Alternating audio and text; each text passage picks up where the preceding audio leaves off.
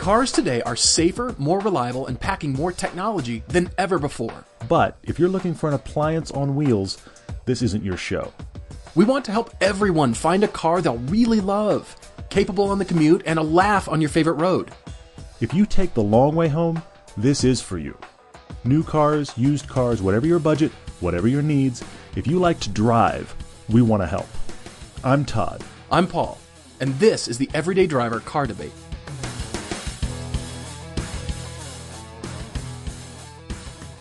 You know, I can't believe how time flies. It's been a year already since we last talked about the LA Auto Show, and here we are again, having just been there. As a matter of fact, it's Yep. on right now at the LA Convention Center as we speak. But we just Mm-hmm. attended the press and trade days just last week to get a preview to join all the other journalists and media, which, as Yeah, you yeah. noted, has become more of a people watching thing and, and who do we know and catching up with old friends and that kind of thing, as it was much great. as it is about the cars, which is a lot of fun. Yeah, it was great. It was really cool. good. Good. I saw you know saw Carlos Lago. Got to talk with him a little bit. Saw Johnny Lieberman. Uh, you know Mike Spinelli, JF, all the usual suspects that we always see were there. It was great to just. It's always cool to just bump into somebody because you'll be walking one way. I actually end up doing like a couple of laps of the show, and my last lap is very head up. I'm not even looking at cars. I'm just looking for faces. You know, because there's so many people there. Yeah, yeah, it was really cool. I ran into Michael Harley, who's now editor in chief of Autobytel. Autobytel consumed AutoWeb. That's probably news out there, but they bought AutoWeb in its entirety, and he is now editor in chief. Yep. So he came by and and uh, said hello. So it was cool to see him. And then uh, we also had Chance, our photographer. He's our videographer.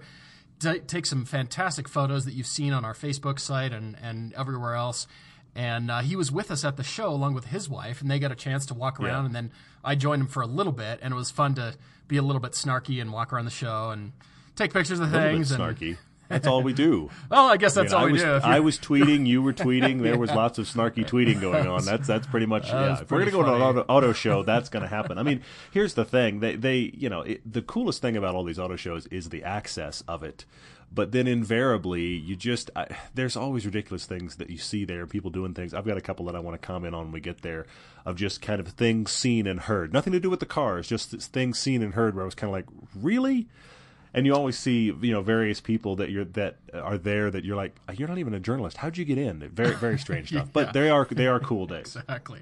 And the people measuring cars, which I think is for car covers or something. It just measuring cars with a tape measure. I just I'm fascinated. a clipboard it's yeah it's a dumpster fire watching them. It's just crazy because um, it's a dumpster fire just like Oh, what oh, on no. earth are you people doing? But all right, that's not that's not that's the worst job at the auto show honestly that is that is seriously. yeah that uh, honestly the measuring cars thing with a clipboard that is a step below booth girl because uh, honestly th- those booth girls i every year i feel sorry for them. Some of them are spectacularly gorgeous. They're always very nice. Oh, yeah. but at the same time it just feels like every time i walk around the show it just feels like that's a terrible job. And then of course they uh, you know anyway. I I um, walked by the Pirelli booth there, and Magnus Walker is exhibiting one of his latest 911s, and Uh-huh. he was he was bent over, scrubbing and polishing and putting stickers on, and I couldn't help myself. I just thought,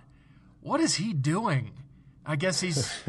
so I tweeted out. You probably said, Magnus, Magnusing.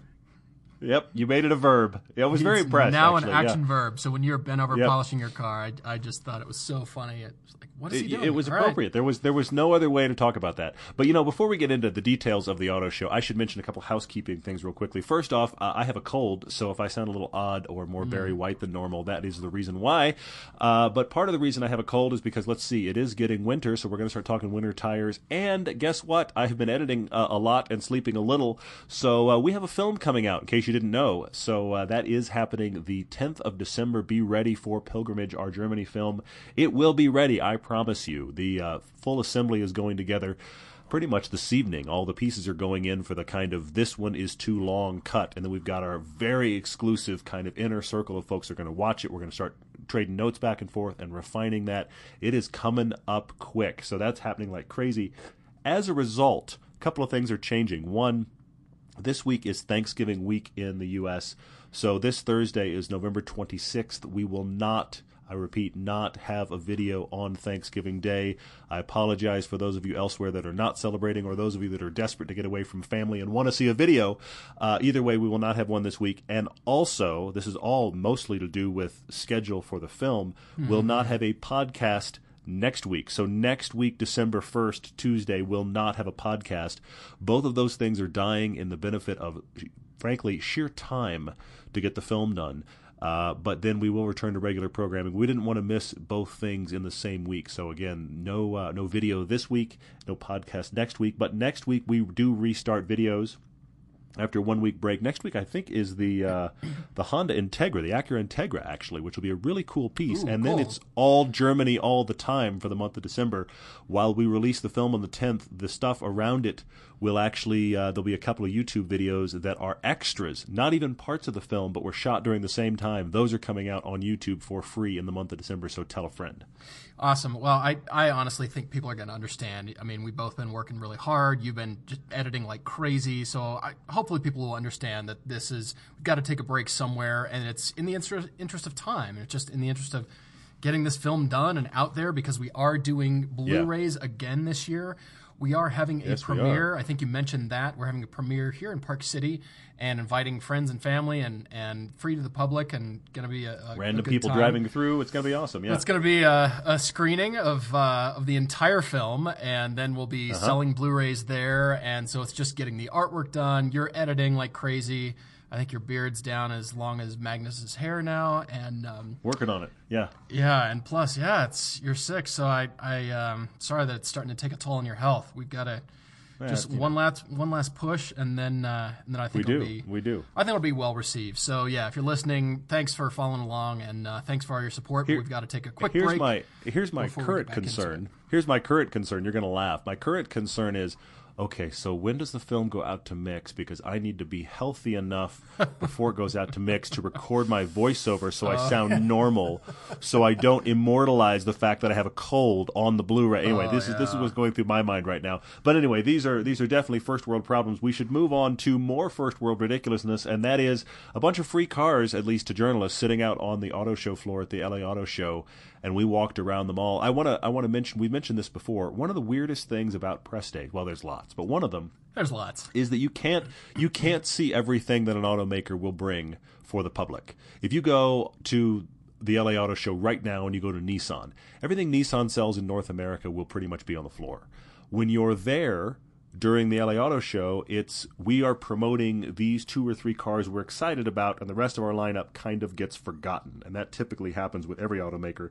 I laughed and actually tweeted about the uh, the Nissan booth because front and center with the chairs was the new Nissan Sentra, and back in the corner, kind of hidden with just the nose sticking out, was the 370Z, and I kind of thought, isn't that backwards?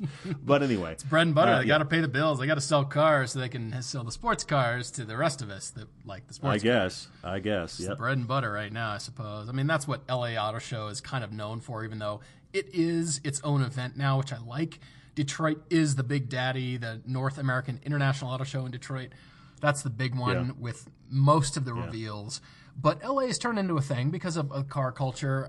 We never really yeah, get definitely. down to the tune stuff down below unless there's something notable and crazy and amazing down there. It's it's mostly about well, but new models and here's what you can buy in your showroom now. Yeah which is cool. And and and, but and Porsche cool always does a big reveal. Every single year, Porsche does a huge reveal at the LA Auto Show. And I mean, this year it was the uh, we joked about it before. It was the the GT4 Club Sport uh, version of the Cayman, and then you called it. By the way, you made a comment about the hmm. fact that they're go- going to do a little parade with "Here's the old Targa." Wasn't the old Targa cool? Guess what? Here's the new Targa, and that's that's almost exactly the song and dance that they did. Oh my gosh! Well, they're introducing a new engine, which now creates a whole new problem for them. They've mm-hmm. created this big problem for themselves because now every 911 is going to be turboed, all yep. the, even the base yep. engines. So you can't say, "Oh, you've got the turbo," exactly. because I bought the base model. It's also a turbo. Yeah. So we all have wow, you bought the 911 Turbo, meaning any 911 made. exactly. So yeah, exactly. It, it's got oh, for man. their for their 21 variations or whatever they're making it's of like all the variations of the 911 you can get now.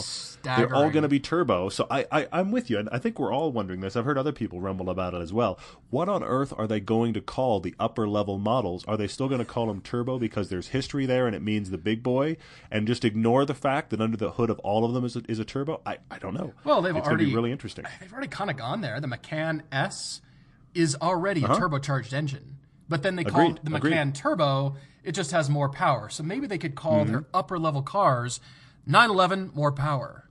Maybe yeah. just you know because the 911 Super more power. It should be the Super. It's got to be beyond that. 911 S Super. I don't know. Su- I don't know. Yeah, something S with more power than the I don't know. prior yeah.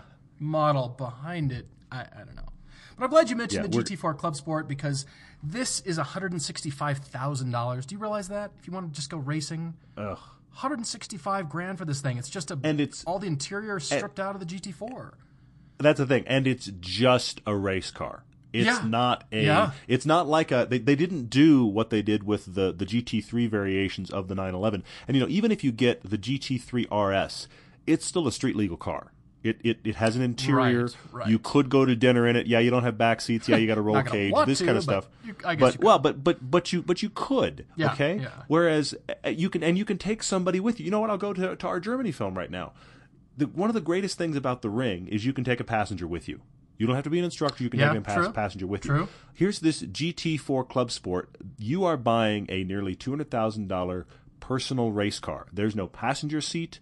There's no nothing. It is not going to be used for mm-hmm. anything other than your race vehicle. Now, if you have the cash, that's fantastic, but it is in no way a dual purpose car. It is a single purpose car. I think I've thought of Porsche's new tagline that is Porsche, bring the cash. That's it. Mm-hmm. Just bring the cash, come into yep. the dealer. I mean, if you want yep. to option it out, you want the special hot models. looking at the pictures I took of the GT4 now, I'm in love with that car. And then yeah, the Club Sport and just bring the cash. It's a disease. Well, the GT4, the GT4 itself is awesome. The new uh, Boxster Spyder is really cool. But yeah, that Club yeah. Sport is that is a single purpose car, and I also think that's interesting because Porsches in general, I feel like all of their cars have, have done such a good job of doing both be your race car and be your your personal car. And here is this Club Sport not trying to do that at all. Yeah, I'm just amazing. I I love it. It was it was amazing. But uh, yeah, they've got the booth but all to themselves, and they do yeah, it right. I mean, right. there were there were tons. Everybody was there. I mean, I, I mean, all kinds of notes about all kinds of random things. I mean, one of the way I walked into the show, the first place I walked into was Buick. How often do we talk about Buick? We really don't. Never. Much. But there there were two. Here was there were two things there. First off, the one that they were really pushing is the is it the Cascada? It's their their four seat convertible. It's it's literally Opel and a Volkswagen EOS got together and made this car. That's got what it is. Together at high speed and made yeah, this well, car. something, you know. Wow. I, I, wow. I, yeah, I always we... wonder about the market segment for four seat convertibles. I really genuinely do. I, you know, there is that old adage that we joke about as well that every car is better in a convertible. I mean, the Chrysler Sebring was much better with the top down, but the Chrysler Sebring was a terrible car. So you know, I mean, but but here's this this Cascada, and you know, it, it, it's decent looking. Like I say, it's like an overgrown EOS kind of in styling. But I really wonder about that market segment. It just seems like a weird place. I, I feel like it seems like a weird place for Buick to go because it feels very niche. I mean, even more so than let's make a sports car. Oh personally. yeah. Well, Buicks are, are big in China. They're they're pretty much the one of the it cars. That mm-hmm. and Audi. But then yeah. I think, all right, convertibles aren't going to really fly in China. Yeah. And yeah, it's it's an I'm odd, just I don't know. It, it's a business decision. I mean, I, I can't imagine the business case. I mean, that Nissan Murano four seat convertible thing that, ugh, from a while back, I'd heard that Carlos oh, Ghosn you... made it for his wife because his wife wanted something like that. Well, maybe okay, but there's no business case around him. When you see him, you nearly fall over in laughter. Or you, but, but you know what? You know what? You've backed your way into another discussion point from the LA Auto Show because I kept thinking about the Nissan Murano Cross Cabriolet or whatever the hell they called it. I kept thinking about that because of one thing. Here at the show was the Range Rover Evoque convertible. Yeah, same category. And why and did as they soon as it? I saw it, I thought, wait a minute, wait a minute. You can't go to the upper level management and go, you know, that Nissan Murano convertible did so well. No, it didn't, or it or it looked so good. No, it sold didn't. three I mean, them. what and I've seen them all. what what and the other thing about it is I also feel like there's this this and it maybe it's not designing, maybe it's marketing, but I feel like there's this car maker disease that when you get a car that's attractive, somebody goes, "You know what would be better? Let's chop the top off of that. It'll be better." No, not necessarily. I think it's a marketing brief because design teams have to respond to the marketing briefs based on what those marketers see and what dealers say they can sell, what people are asking for, on and on. With any product, cars are no exception. Is there is there demand for a Range Rover Evoque convertible outside of Beverly Hills? Mm-hmm. Honestly. Orange County, Orange County. They're in. Yes. So two markets. I just I and maybe Florida, maybe, but three. I, I, three I don't I don't understand I don't understand what part of the market you looked at and said I mean I honestly I'm gonna go I'm gonna go so far as to say I honestly think that there's probably more market research to suggest BMW should have made their GT models than this Range Rover convertible. Oh, I, mean, I, don't honestly. doubt that at all. I mean, here's Oh a company gosh. steeped in tradition, and they're they build cars in England where it rains all the time. They might get three sunny days a year, and this Yes, company but I will is say- now building the Range Rover Evoque convertible. But I will That's say, funny. having having lived there, and obviously being a person that consumes car culture from Britain as well, and thank you to all of our UK listeners, I do think it's fascinating that there is a subculture in Britain that loves convertibles. I mean, like Hmm. with a passion that is difficult to describe because of those perfect days in England when they do happen. And th- there's there's like a rabbit. I mean, think about all the old classic British convertibles. Okay? Sure. Oh, yeah. Why, why Oh, on earth no were those made? You, you you think of all of all the places for those to be birthed. England, really? So there is a huge convertible market there, but I still don't think Range Rover Evoque convertibles are going to be flying off the showroom floor in England. I just don't. I like the segue because uh, as I was walking around the show with Chance and his wife, he asked me if I've seen the Fiata. I said, "What?" the Fiata. And you're his, right. his wife took credit for coining this term, but maybe she heard it somewhere. I don't know. I, I think she might have coined it. I heard a and lot of people say it actually. Yeah. Picked it up. I, I don't know, but I said, "The what? What are you talking about?" He's like, "Oh, let's go to Alfa Romeo." What are you talking about? And it's this new Alfa built on the new Mazda MX-5. I didn't No, even it's the, know that. No, no. You've actually, you've actually, you've actually made the proper joke. It's not an Alfa. It should be an Alfa. It's a Fiat.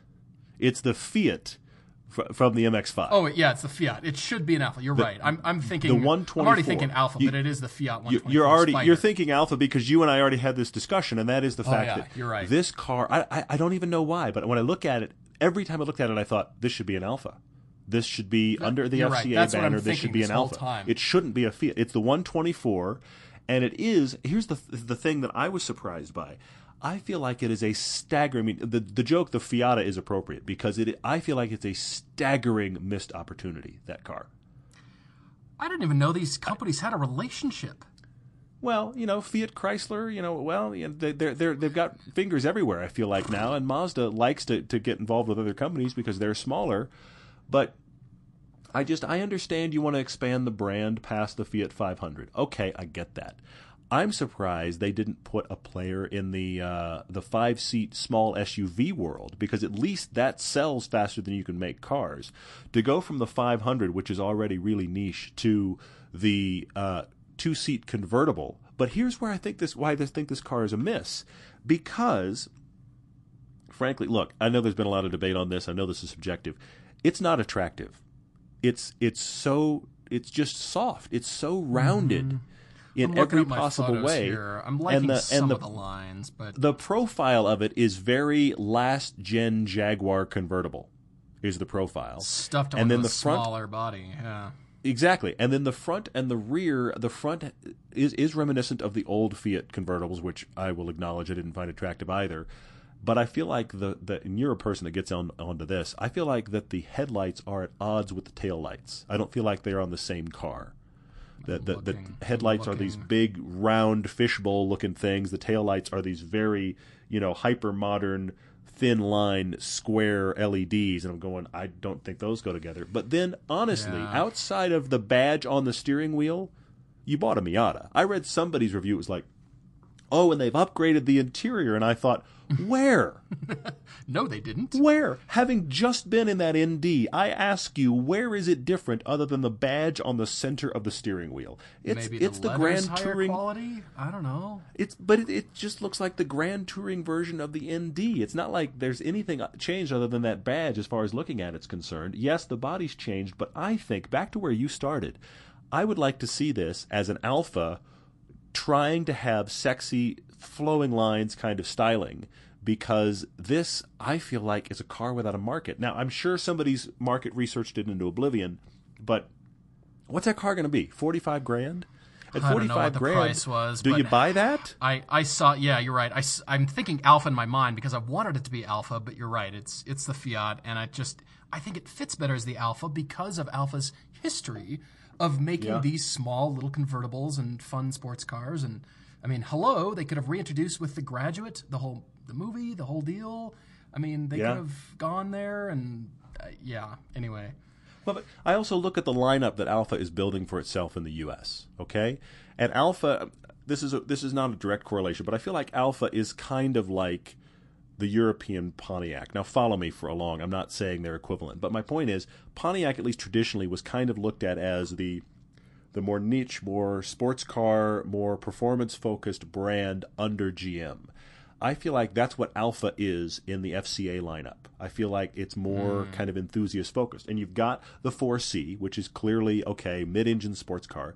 You've got the Giulia, which I could go off on for the next half hour because I actually think it's great. So you've got the kind of M3 fighter or the 3 Series, you know, sporty uh, sports sedan, where is your two seat dedicated convertible? That feels like it goes with that brand, and it could only be styled better, frankly. Yeah, well, I just I, I'm confused. I mean, if there ever was a classic example of badge engineering, it is that car. And I look at you're right, the um, Pontiac Solstice and the Saturn Sky. Remember those two twins? Uh-huh. Yeah, yeah. I think yeah, yeah. why would you buy the Saturn Sky? It's uglier. It's uh, pointless, and just why not just make this one beautiful thing? And countless examples throughout history now, and here we are mm-hmm. keep, keeping it alive with the wrong badge on it. But speaking of Alfa, I actually wanted to transition to the Giulia because yeah. I think the wheels are too small on it. I think the proportions are great, but it needs 20s or 21s.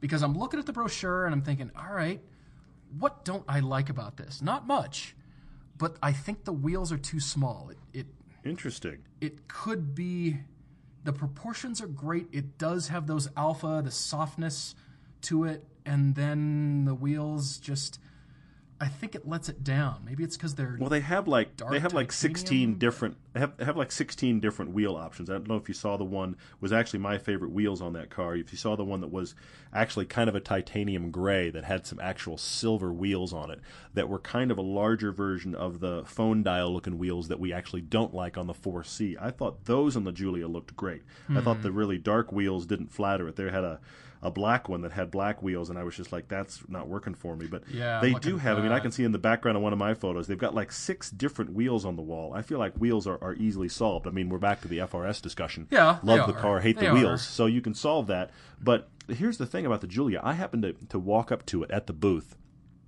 and and I have to. Sorry, I have to side note being male, uh, and that is I look, there's booth girls all over the place, okay? And and as a general rule, they're all attractive. And as I already said, I think it's actually a terrible job. I feel very bad for everybody everybody that's a booth girl. I hope yeah. they get paid well. Hope they get treated well, though I suspect they don't, and that kind of makes me sad. Having said that. In years past, Lamborghini has come to the LA Auto Show. They don't anymore. They always had, I don't know if it's a different casting session, I don't know what happens, but their booth girls were always like you don't exist in reality beautiful compared to the rest of the girls who were Italy. also attractive. I don't know what it they is. Well, but they, but they didn't. Well, they don't. They're standing there speaking. They're Americans. That was true of the Alfa booth this year and last year. The girls in the Alfa booth were jaw dropping. It was just like, yeah, what, what, happened amazing. here? Is there a different casting call? Was there a, what's going on? Pulled out all the um, stops. If you're going to reintroduce the brand, you better have hot girls. Well, I suppose. But then at the same time, I overheard a couple of them talking uh, between people that had walked up to talk to them and, and take photos. By the way, I think it's weird to take photos with booth girls, especially if you're a journalist. I think that's really strange. I, and there I were guys doing creepy, it. I was like, honestly, I, what I are you? I think it's weird. very creepy. Yeah. What are you doing? But anyway, but I heard a couple of these girls talking between guys that were bothering them. And I was actually walking around the Giulia and I heard them getting into discussion. I looked over; they had the book out, like the info book out, trying to figure out some of the stats of the biturbo and Hmm. getting themselves confused. So I walked over and just said a couple quick things, and then kept going. But um, because they were trying to figure out, okay, what's going on with the biturbo? How does that work? What's the story? And so I walked over and, and threw in like two thoughts and said, "I think it's this," and then walked away. But um, but the Giulia, I, I walked up to it right as they opened, they pulled the the uh, tarp off of it because apparently they revealed it outside and then they pulled the tarp off at the same time on the inside, and it was unlocked, and I got in it, and like five minutes later. Five minutes later, Chance walked up to try to get in, and it was locked. And it was locked the rest of the day. Oh, really? I liked that interior a lot. Yeah. My overwhelming thing about the Giulia, every time I looked at it or, or when I was in it, is I just thought, honestly, even if this drives okay, I'm thrilled it exists because it's such a fantastic alternative. Well, I'm thrilled it exists in the U.S. Honestly, I mean, if Uh-huh. it would just be introduced in Europe and the rest of the world, great. But it just seems like we never get the cool stuff, and it finally feels like the U.S. is getting the cool stuff again. What's so interesting to me about a couple things about this, the styling makes it look like a bigger car than it is. It looks, it, it appears at first glance to be five series sized, but it is not. It's definitely a three series size, or maybe maybe four, kind of depending. And then Yeah, I think it's almost uh, it's almost like last gen three series size. It almost feels Yeah. like it's like E E90, E92 E90. size. But Yeah, that's going. kind of what I'm Yeah, looking yeah. at. So I'm walking around the auto show and I see banners everywhere. Alfa's advertising this car, and since Mm-hmm. we're working on the Nurburgring film, our Germany film, they advertise it as the fastest four-door sedan with a ring time, ring lap time of 7:39 is what they quoted on Mm-hmm. the advertisements. And as you said, I'm thrilled this thing exists. If it had not quite as much power as it did, 505 horsepower, I can't wait to drive this. I'm very eager. My big I, I'm holding my breath, and that is for build quality and reliability. I'm just, I just don't know about those things because, as you know, any BMW and the, all the other stuff, the usual suspects, we know they're going to be pretty up there in terms of build quality. And so I think, all right, Yeah. new car, new market. It's an Alfa. I hope it's not tinny and rattly and cheap feeling, and I hope it's awesome. mean- I, I'm, I'm I, fully I will, I will acknowledge. Fully I will acknowledge, having been in it, having been in it, that some of the lower plastics had that same problem that some of the lower plastics did on the 4C, where it was like, "Ooh, that's a cheap panel right there," Well, that kind of yeah. stuff. Now, granted, we're journalists, we're being picky. That's part of the point. But the seats were great, and the seats, the front seats, were not only great and supportive, but they were thin, which gave you more room in the back seats, Yeah, they're which like was cool. seats. Well, I, I got And- in it at the Frankfurt show just briefly. Okay, uh, good. it first Good, got good. introduced over there, so I'm glad we both got to get in it. And and it and it's got a pretty simple interior, and they've done a good job of integrating the touchscreen into what feels like a normal dash design versus having a hump or a stuck-on screen or whatever. And there it is, right in the center console. Stick shift is an option, which is cool. Did you think But the you shift knob was pretty huge? I thought it was pretty oh, oversized. it's enormous. It was kind of It's funny. enormous. Really, that's a decision, but okay, It's- we're going with it. It's like it's it's like a it's like a polo ball. It's huge. Yeah, yeah, it was It's, funny. it's it's even. I, I was going to say eight ball, but it's bigger than that. I mean, it's yeah, it's it's, yeah, pretty it's a big very actually. shift think, knob. really? Okay. Yeah, but but hey, thank God you gave us a stick shift at all, which is Exactly. Well, awesome. true. But Very but I also but I also have to say though, of course, the one at the auto show was the hey, 505 horsepower. Personally, I want to drive the base. I want to drive the, the like it's going to be like 290 horsepower, essentially the same engine detuned. Sure. I'm very curious. What do you get in the base one? Because okay, yeah, of course you're going to talk about the one that got the great ring time and zero to 60 under four seconds and 500 horsepower. Of course, it's the one you're going to talk about. I'd be very curious to drive the base model versus the standard suspects. You know, Well, what's probably- the base uh, three series and the ATS, and the, I want to drive it against those. Sure, just as as far as hey, what could I get into for what kind of money? Could I actually get into this car for less money and still have the, the benefits? I'm just wondering if it's without the turbos. If if the uh, hot one is with turbos and the base one is without, maybe. I'm guessing. I, I don't know. I think I think essentially yes. I think essentially yes. I, I think I could be wrong, um, and somebody will correct us. I think there's three versions. The middle one is like lesser turbos, and of course the big boy is the 500 horsepower. But but I've, I've, yeah. it's like 290 horsepower in the base V6, and uh, yeah, I'd be really curious to drive that one because I hope, you know, you, you would you would think. Honestly, I hate to say it, BMW has been guilty of this in their three series, where the M versions are great and the lesser versions are like, eh. And I and I would like to see I'd like to see this Alfa be good across the board. I mean, I of course, the more power version is going to be better. Of course, oh, it will be. Sure. That's not a surprise. I think this is going to do for the market what Maserati actually wanted their cars to do, and they're not. That's interesting. Because That's I cannot get excited about the Maseratis. I just I look at them, and people have mentioned they're selling cars. Say, oh yeah, the Maseratis and blah blah, and I feel them, and just not too impressed. The design is okay. I'm thinking, all right, for Italians, you can ask an Italian busboy for design help, and they should know you know exactly how to carve a bust of Michelangelo or whatever. I mean, they do that in their spare time in the kitchen, right? they oh, know design. They know what they're talking about. And then I look at the Maseratis and I'm going, oh. "What? What happened? It's the big Italian Buick, the four door. Yeah. It's a oversized pig, even the small one. The and the I Quattroporte. The only the Italians. only the Italians. yes. I said it before. I have to say it again. Only the Italians could get away with calling something the four door. Only hey, the Italians. The new GM because four door. The not because working. the Quattroporte sounds awesome. If Chevy released the new from Chevrolet, the four door, you'd be like, really? Did, did the entire marketing department go home that day? well, yeah, touche. The touche, by the way. Like, Very oh, yeah, well the Malibu, done. right? Yeah, totally. Yeah, but but at the same time, I mean, it just feels like no one tried that day at Maserati. What is it? the Quattroporte. Okay, let's go to lunch. I mean, really, that's that's. I just feel like nobody's trying in general at Maserati. and I think Alfa's going to kick them right in the teeth, even though they do share they're the same company and the funds yeah. pretty much go all to the same place. But whatever. I think Alfa. I am all about them and. Maybe, maybe, just maybe, you know the saying where you're not a true car guy until you own an Alfa? This yeah. could be an opportunity for legions of car enthusiasts to actually hopefully own an Alfa that's close to reliable and not yeah. have to deal with everything else. So that's the good news. The Giulia, well, and, and, back. and you're talking about you're talking about a four door sedan, which is a lot more people could go out and buy an Alfa because yeah. it's a four door sedan than could make a four C work in their life. As much as we like the four C, you have to be a specific buyer with specific needs for the four C to make sense in your garage. A four door sedan okay, honey, let's buy a four door sedan. Yeah, this is not a large conversation. It's you just you want to buy one from who? That's the only part. It. What? Okay, sure. Well, but you know it'll be interesting either way. Speaking of ridiculous hor- horsepower coupes, by the way, I got in and walked around and, and kind of just got real curious about the BMW M6 Grand Coupe. That's a hot looking car. Did you look at?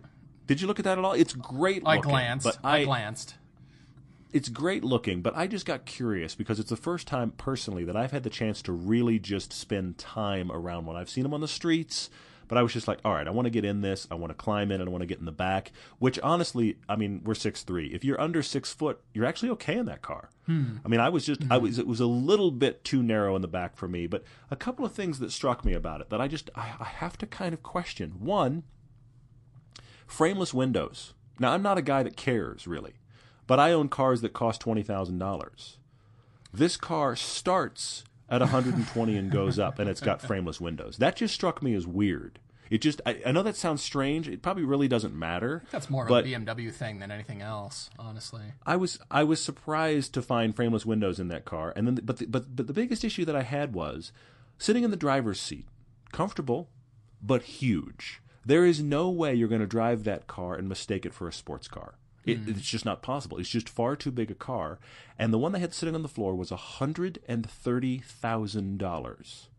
And I thought, you can buy a lot of different kind of cars at that kind of money. I, I, I walked yeah. away scratching my head yeah. because I kept thinking if you have 130 grand to spend, I think you have to be a die-hard BMW guy to give that Grand Coupe a real serious look. Because I just thought 130 grand, really? That it shocked me. Honestly, maybe I'm maybe I'm being stupid, but it shocked me. Yeah, I uh, I, I don't know. I mean, we know BMWs are also aspirational and they're they're just expensive. And if you want it, here you go. They're kind of in the Porsche category yeah. at their higher end. You, they they're awesome though. They're yeah fantastically yeah, brilliant cars, but you yeah. Knowing they're M cars, it will it will defy logic when you drive it. It'll be fantastically fun to drive. I, I, I'm sure it will be, but I just that's a lot of money for that car, especially considering when you think about the fact that elsewhere on the floor at 130 from BMW you can get the i8, which granted you're not going to take a family of four in the i8. I get that, but that's a much more intriguing car. I feel like at 130 grand than the M6 Grand Coupe is. But yeah, uh, yeah, that's a great point. I mean, I, they're not I, the, I mean, the they're not the M6 same appeals, market. You know, They're they're not the same market. I, I totally get it. No, you're the shopping thing, Panamera M6 when you're shopping M6. Yeah, yeah, I agree. I agree you are, but I but I think the Panamera, while let's be honest, far uglier, is uh, is actually quite a bit more usable. If you're if you go, if you're Yeah. going, I want a fast, I want a Well, there's fast four door, four seat family car, It's a Panamera. and I've got 130 grand to spend. I th- I think Panamera probably is going to make more sense. It's a used Panamera and a dang good European vacation. That's what it is. Granted, the M6 looks incredibly sexy. I will give it that. The other thing about the i8, by the way, I, I, it's the second time I've gotten in it. The first time I got in it was the year they introduced it. You and I got in it by like having to throw elbows and fight people off to get in Yeah. it. This time, it, since it's been around a little bit, I was able to get in it kind of slowly and take my time.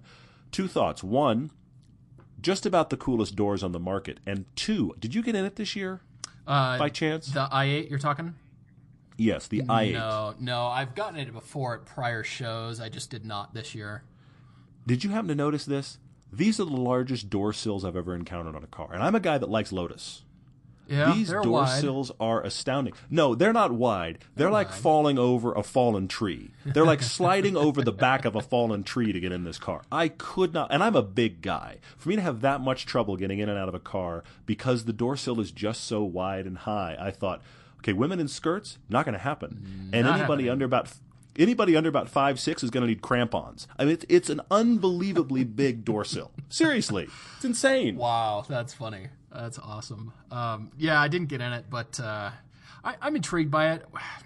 I'd, I'd love to drive it just for what it is. It's Oh, agreed. I, I don't absolutely. think you're cross shopping any other car. If you're intrigued by an i8, you're kind of sold on it, and you just kind of have to figure out how it's going to fit in your I agree life. with that. I agree with that. But, yeah, it's uh, yeah. you know, is what it is. There's another car that uh, stood out to me, and it's an SUV. And generally, you and I don't really care. We don't really get into it. I mean, we kind of do with your Cayenne and the long term stuff that we've been doing on the Cayenne piece, and me with my Jeep Grand Yeah. Cherokee. But it's the Jaguar F Pace. And it's because Sure. Jags has never really done an SUV, to my knowledge. I don't think they ever have. And. And they're car they're going to sell them as fast as they can make them. they you know they are. And I thought, all right, well, I've got my Jeep. I love my Jeep. I just got to go sit in this thing. I got to check it out. I think the styling is bang on. I think they have successfully integrated the Jaguar look to where I it's agree. unmistakable I as to what it is and it's not forced. The Bentley Bentayga or whatever you call that monstrous, Yeah. hideous, ugly Yeah. thing, the styling feels forced. Got- Okay, well, it's got to be big and We had to make it imposing look like and a Bentley. you know, it it feels forced in every proportion, whereas the F pace does not. It feels a little bit It does. It on the feels integrated. lightweight side, even It, it, though it, that design looks surprisingly small and light. You're right. It, it it's very like visually deceiving, especially considering it's in the same end of the booth as that Range Rover Evoque convertible. You're looking at the Evoque going, no, no, no, no, no, no, no, and you turn around and you go, F pace. That's gorgeous. F pace It's, it's interesting. clean. I noticed. So I'm looking at the door cuts, and it's interesting because here's the telltale sign between cars that that say or shout they're off road. They've got rockers. Whereas the F Pace, if you notice, those door cuts go all the way down. They don't stop until point. they hit the bottom of the car. That's a good point. Yeah. and the whole bottom it opens it's another six eight ten inches of sheet metal that Hmm. covers the rockers but it's it's a deceiving way to make the car the proportions you know tall body side short windows. yeah, they round it off. but yeah. look more car like in instead Yeah. of and so it doesn't shout hey i'm this big dude you know heavy duty off-road four-wheel drive kind of machine so i'm curious Sure. as to where it fits in the off-road market i don't think it really does But I oh, think Oh, it's you're a- right. let's be it's going to honest, it- sell like crazy. It's it's a it's an Evoque and Cayenne competitor. It's not an off road machine. I mean, you know, the first gens Cayennes were bomb proof off road, and they've st- steadily taken that out because they realized nobody's really using this. So you know, I mean, it's gonna be it's gonna be battling with the Evoques of the world and that kind of thing. And that market segment is so hot. Any five seat SUV market is incredibly hot. I, I think that car is great looking. I couldn't get in it. It was up on a dais. Could you get in it at Frankfurt? I got in it. Uh, I got it here. There, were- I got it in the red one uh, that Oh. they have the, at the auto show, and I I did the thing that you and I both do since we're both six three. I positioned the driver's seat comfortable for me, and then got in Uh-huh. Yeah. the back seat right behind the driver, so sitting be- behind myself. Sure. And I was surprised there was enough space. It felt good. The big problem cool. that I have with the interior is its piano black gloss finish all over the instrument panel. If Oh, you're sure. if you're a Yeah. car manufacturer and you're listening to this and you're a designer and you're specking out the materials, could you stay away from the piano black gloss? I mean, just because, you know, Brabus or Mercedes says, well, we'll do white gloss instead. If Cadillac wants to do black, we'll put white. No, no, it's still not good because Yeah. kids and people and fingerprints and coffee and stuff and life, and it's gonna. It only- it's it only never looks good- better than the show. It only looks good when it just got made, and then it never looks good again. You're absolutely Just right. it is one of those materials. This is Yeah. awesome, except for Yeah. that stupid finish in there. Anyway, remains to be seen, but I, I still think they'll sell boatloads of them as fast as they can make them. Well, and, and speaking of the five seat SUV market, you know, Infiniti released a new thing there that I literally, I literally stumbled upon it at the corner of the Infiniti booth and went, "What is this now?" Hmm. The Q30, which is the Infiniti. Think of it as the Infiniti oh. version of the Mazda CX-5. It's that small five seat SUV sure it thing. wasn't? Did Infiniti but go to Mazda well, and but- say, "Hey, you've but got an interesting chassis. Fiat did it, so But here's the thing: we were talking about it. we- You know, we're going to be on the the Smoking Tire podcast here the next few days, and we were talking about it just on that, and that is the Infiniti Q30. Infiniti has made a car now in the hottest market segment that exists, the small five seat SUV or CUV, and yet it's called Q30, which means as soon as we stop talking about it, we and everyone listening will completely forget what that car is. I think I've already forgotten. What are you talking Seriously, about? no.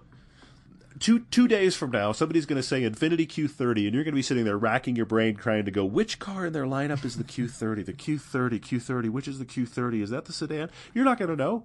Nobody knows. Gosh. I, I don't think they're doing themselves any favors with the uh, the convention, the naming convention, but all right. What can we do? Item So I. I have, I don't know. I have two. This wouldn't matter. Who are we? I have two other things, two other cars I want to talk about. Actually, one other car I want to talk about, and then I want to talk about. I, I, and I want to hear what else is on your brain, but I want to talk about things I kind of overheard and Hmm. styling trends that I saw.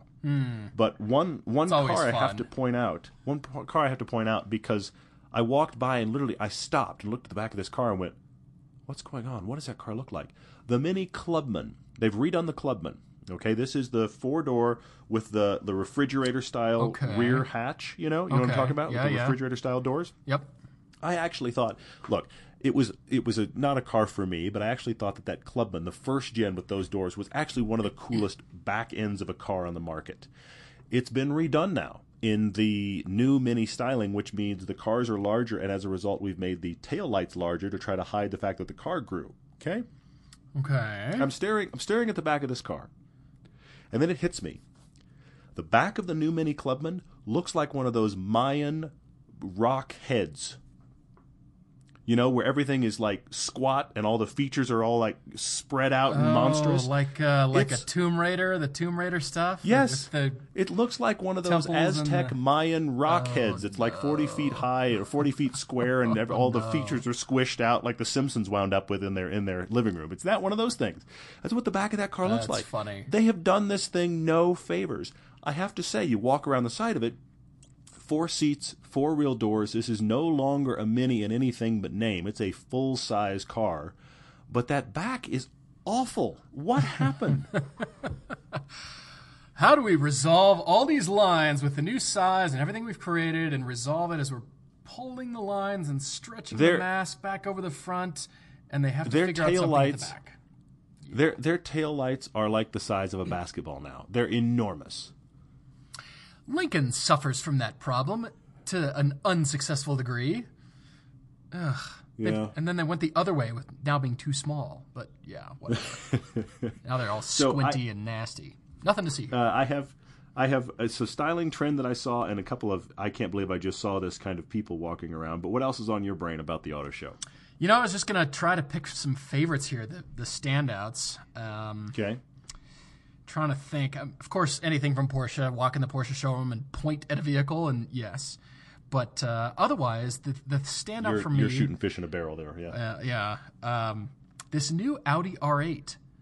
I'm really, Yeah. really liking it. Both Yeah. exterior and interior. I think you and I both sat in it. The side blade has been divided and chopped in half. Mm-hmm. Yep.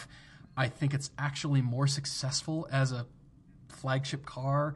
I really, really like this car. I'm, I'm impressed. I, I'm impressed with this thing. And the the new interior is actually great. I have to admit, the new interior on the Audi R8. I sat in that pretty early on and was, you know, the. the I feel like like in the A3, the, in general, Audi they've tried to go really simple with their interiors now, and it hasn't mm-hmm. always worked. I don't really like it in the in the A3 lineup, but yet I really like how it kind of fine tuned the R8. I feel like it's a, a vast improvement there. I was pretty impressed when I sat in it. Uh, any favorites from you? Any? Uh, oh, there was that uh, BMW, the GT4, the M4.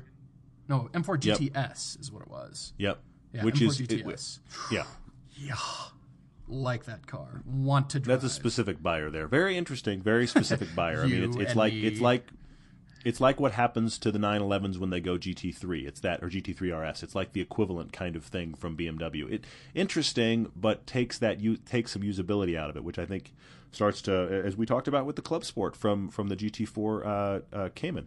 You know, it starts to make it less usable for more people. I'll be very curious to see how those Mm-hmm. sell. They'll probably sell them out as fast as they can make them. Although now that I'm thinking about it, now that you're pointing that out, that kind of seems to be a trend. BMW's got their version of that. Yeah. Porsche brought out their Yeah. track focus. Huh. Interesting. Spe- speaking of speaking of trends, by the way, I ha- sorry I have to go there. Unibrows are back in car design. I don't know what's going on. The back of the new Honda Civic Coupe is an enormous unibrow of taillight. And then I showed you this, and you nearly retched the fact that the new Passat has got some sort of chrome unibrow across both headlights and the face of the hood. Somebody put that on there and went, Yeah, that looks good. Let's go with that. Really? Really? Designed by committee and yeah. But but what, seriously, what was the catalyst? But I mean, the, the the I can actually I I will probably get used to it on the Civic, but on the Passat, a chrome unibrow along the base of the hood line, I'm sitting here going, what was the motivation that led to that? Because it's sitting there on a blue car, on a red car, and guess what? It looks awful on all of them. I don't understand it. I really don't get it at all. Well, speaking of awful, the hybrids from Toyota just keep getting worse. Is it me? I mean, the Passat is ugly, but then there's another planet that's outside, around the corner, down the hall, and it's it's on another plane. And I'm thinking, Yeah. why can't we have beautiful alternative hybrid, alternative fuel vehicles that are beautiful? Why? Yeah. Why on earth do they you. have to be? I hear you. I mean, stop drawing. Just stop. Just put the pencil down and no more lines. drawing. We're done It's one of my putting favorites. lines on the car. We're done.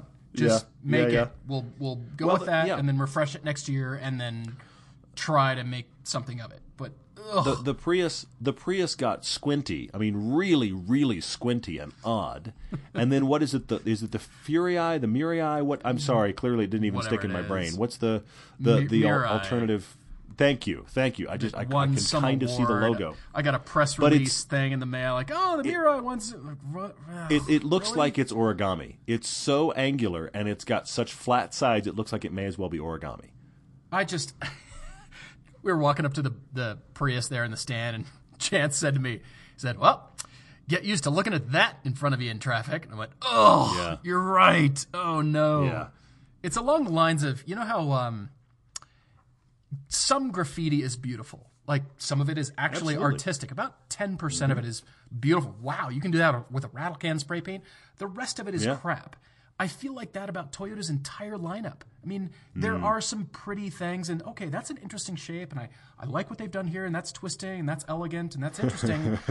For about 10% of it on the car, if you like just, you know, make a little picture window with your fingers and you're just looking at part of the car, you think, okay, that's interesting, but stop drawing, people. Just, just stop. Stop Yeah. folding the car Yeah. and crease and squint and bend and fold. And how did you make that in a mold? Like, wow, good for you. I'm mm. impressed.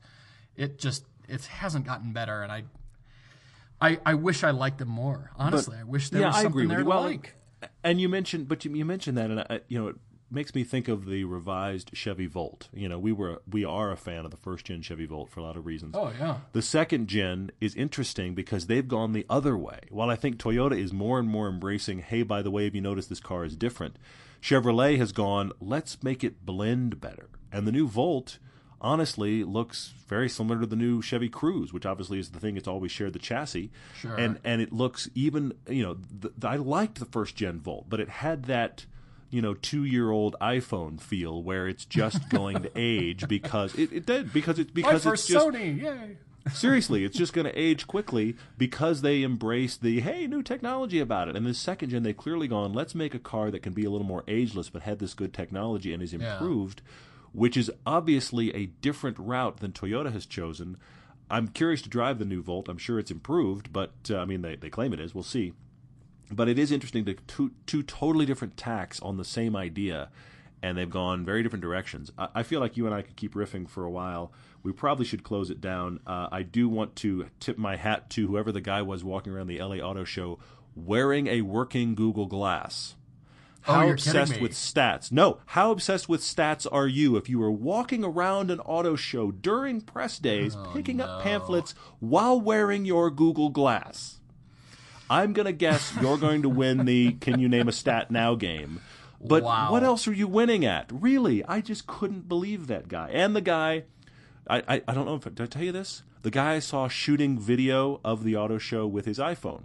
Okay, fine. Okay. Except, except iPhone on a frame, on a tripod, on the frame was a receiver from a wireless mic that was then plugged into an adapter so it could plug into the iPhone, and it had a hard mounted big panel light on the top. So everything about his setup the- was bigger than his camera. All of the portability of I shot this on my iPhone has been killed by this huge setup around it, at which point I'm just going, get a camera. oh my gosh.